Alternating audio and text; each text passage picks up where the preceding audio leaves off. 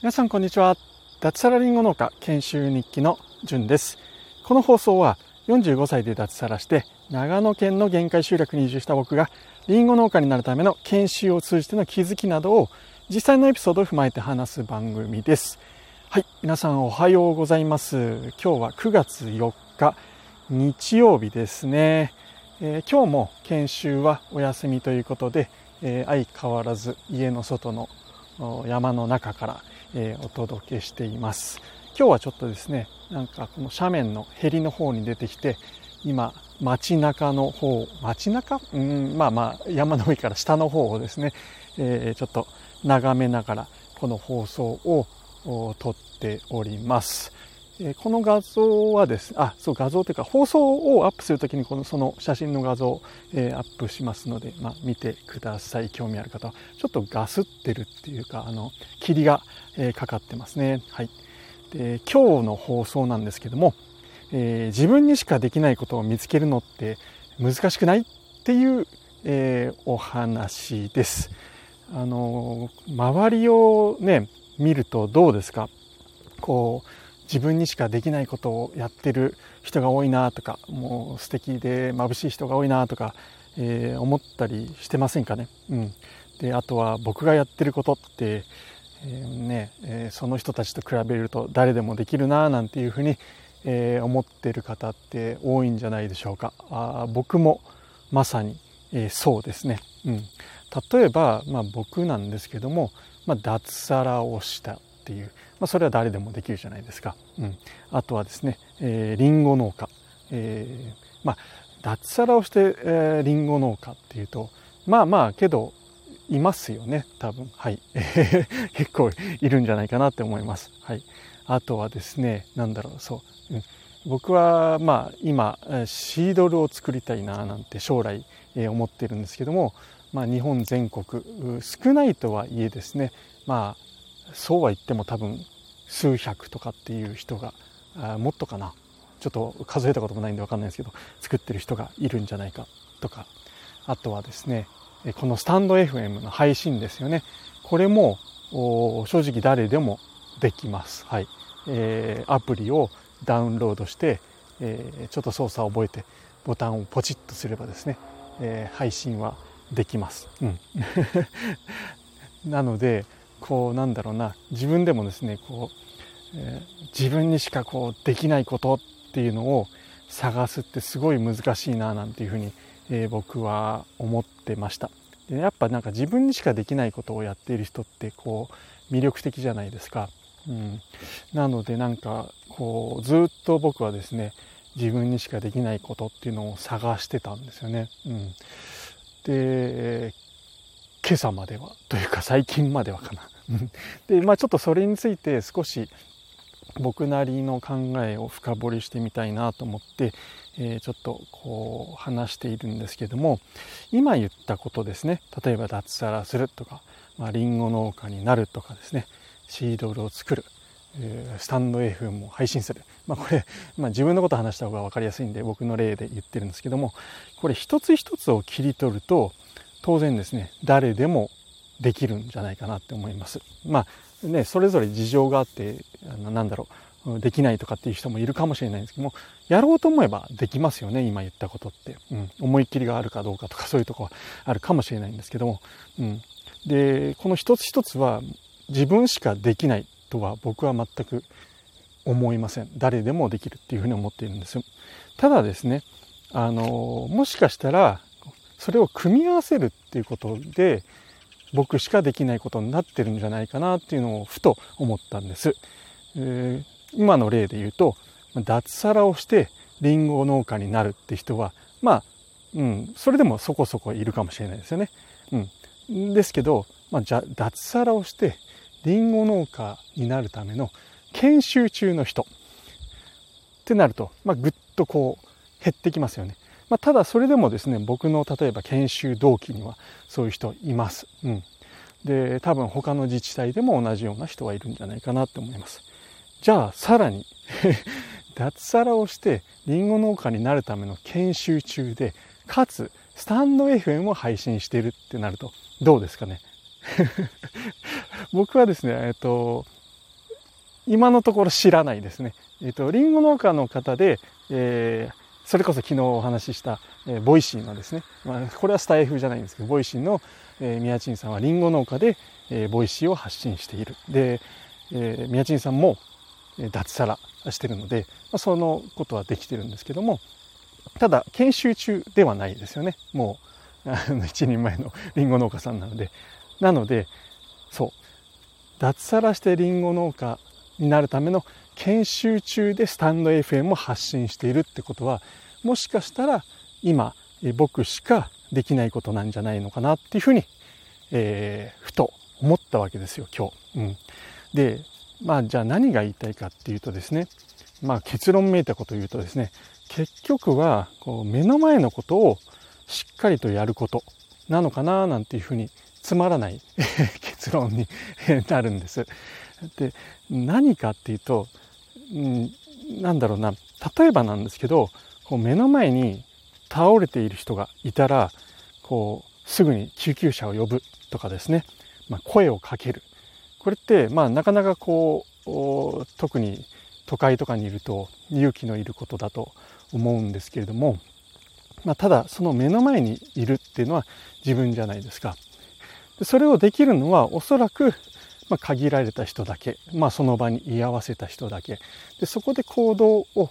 する。目の前にでやるべきことをやる。っていうことですよね。あとはですね例えば、うん、海外旅行とか行った時に僕まあインドとかこう大好きで、えー、大好きになったんですけどまあ1回しか行ってないんですけどそこですごくですね僕にこう、まあ、よくしてくれた男の子とか女の子があいたんですよね。向こうってこう子供でもなんだろう、まあ、働くって言ったらあれなんですけどこうなんだろう外国人が珍しいからかこう寄ってきてですねいろいろ世話焼いてくれたりするんですよね。うん、でまあ賛否両論、ねちょっとあることかもしれないんですけども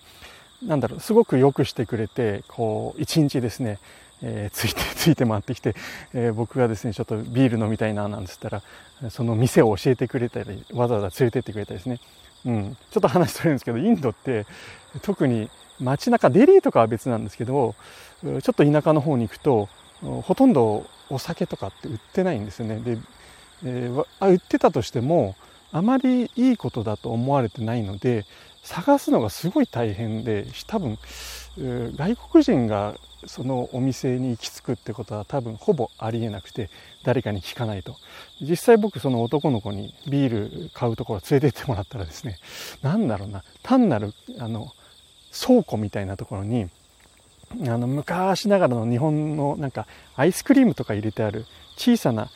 なんだろう上からこう覗いてガラス戸を開けるような冷凍庫冷蔵庫があるじゃないですか。そこに 10本ぐらいビール入れただけの小屋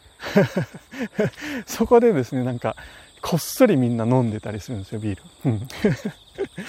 まあ、ちょっと話飛んじゃったんですけど、まあそんなことをこう、いろいろ世話を焼いてくれた男の子にですね、あの、ちょっと偽善と思われるかもしれないんですけども、あの、なんかちょっと小さなことをしてあげたいな、なんて思って、まあ、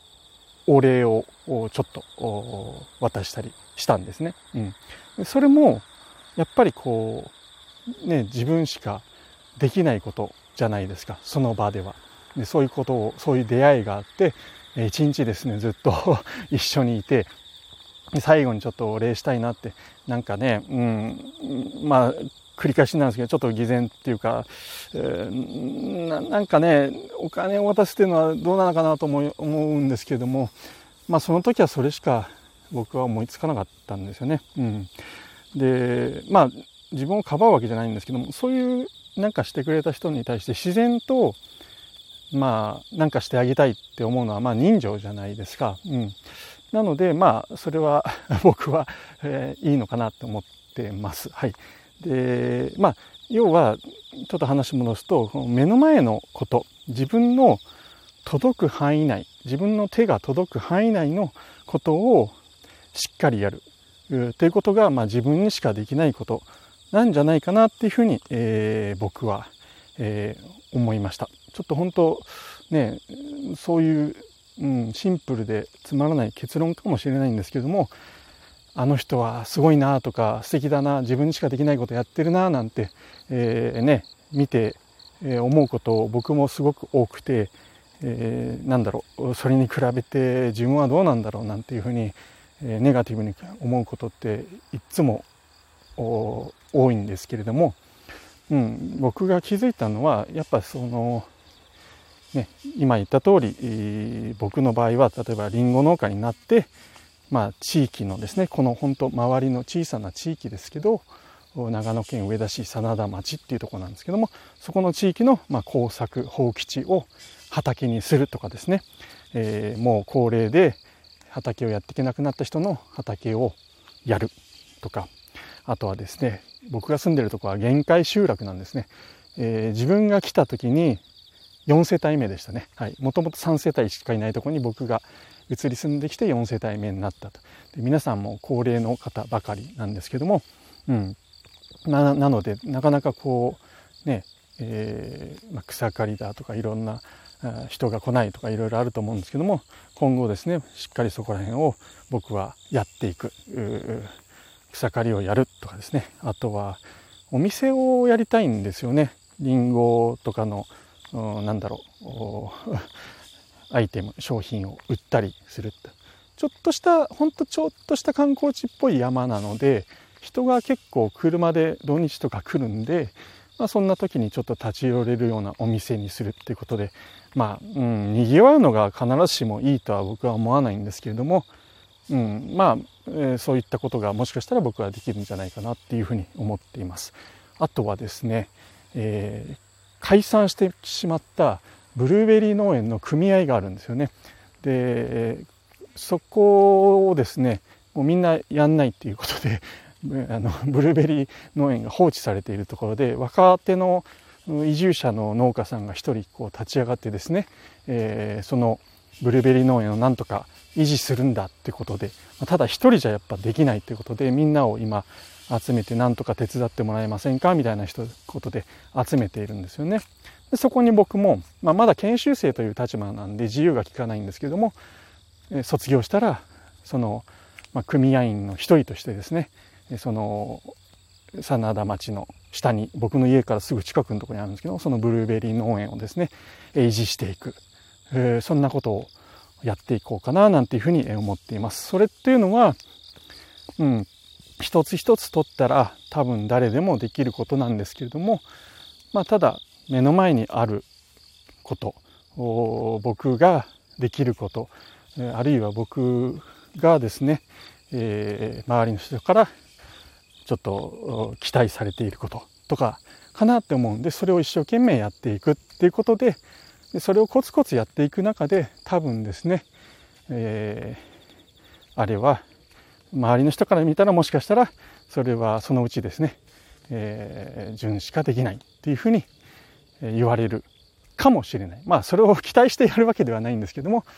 うん、結論としてはそういうことかなと思ってます。周りの人を見てですねあの人すごいな羨ましいなって思うのはこれからも僕もあると思いますしそれをねなくすってことは難しいかもしれないんですけども、まあ、そこにとらわれてですね、えー、羨ましがってこうね、えー 見てるだけではなくてやっぱり自分ができること目の前にあることこれを一生懸命、え取り組んでいけば、まあ、そういった憧れの人眩しい人に、えー、ね、近づいていく道自分しかできないことへの道なのかなっていうふうに、えー、思いました。はい、えー、以上ですね。どうですかね。ちょっと結論めいたものを 僕の中では、えー、思ったところなんですけれどもはい。えー、皆さんはいかが、えー、でしょうか、えー、今日はですね自分にしかできないことを見つけるのって難しくないっていう、えお話でした。えー、はてなですね難しくないっていう疑問形で 聞いて、えー、それに対して難しいと僕は思っていたんだけれどももしかしたらそんなことなく自分の目の前で、まあ、困っている人がいたらあ自分ができることをやるっていうことでそういった自分にしかできないことになっていくじゃないかなっていうふうに、え思いました何もですね珍しいことをやる必要もなければえー、なんだろう、うん、そういった、うん、そこにこだわることもないんじゃないかなっていうふうに思ったというお話です。はい、えー、今日は日曜日ということで、えー、この後はですね、えー、っと、今日納期のライティング、あ、今日、あ、昨日終わったのか。まあ来週からちょっと9月忙しかったりするので、ライティング案件を僕副業でやってるので、それを終わらせて、あとブログ記事を書いてですね、えー、ちょっとうちの猫ちゃんがですね、えー、調子悪いということでですね、病院に連れて行って午後はどうしようかな、うん、ちょっと曇りなので、うん、なんか家でできる作業あとはま倉庫の整理はコツコツやっていって、えー、いきたいなというふうに思います。はい、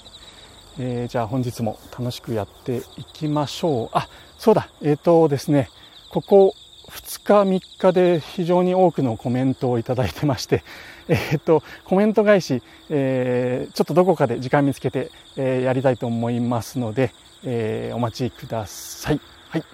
えー、では、今日も楽しくやっていきましょう。じゅんでした。ではでは。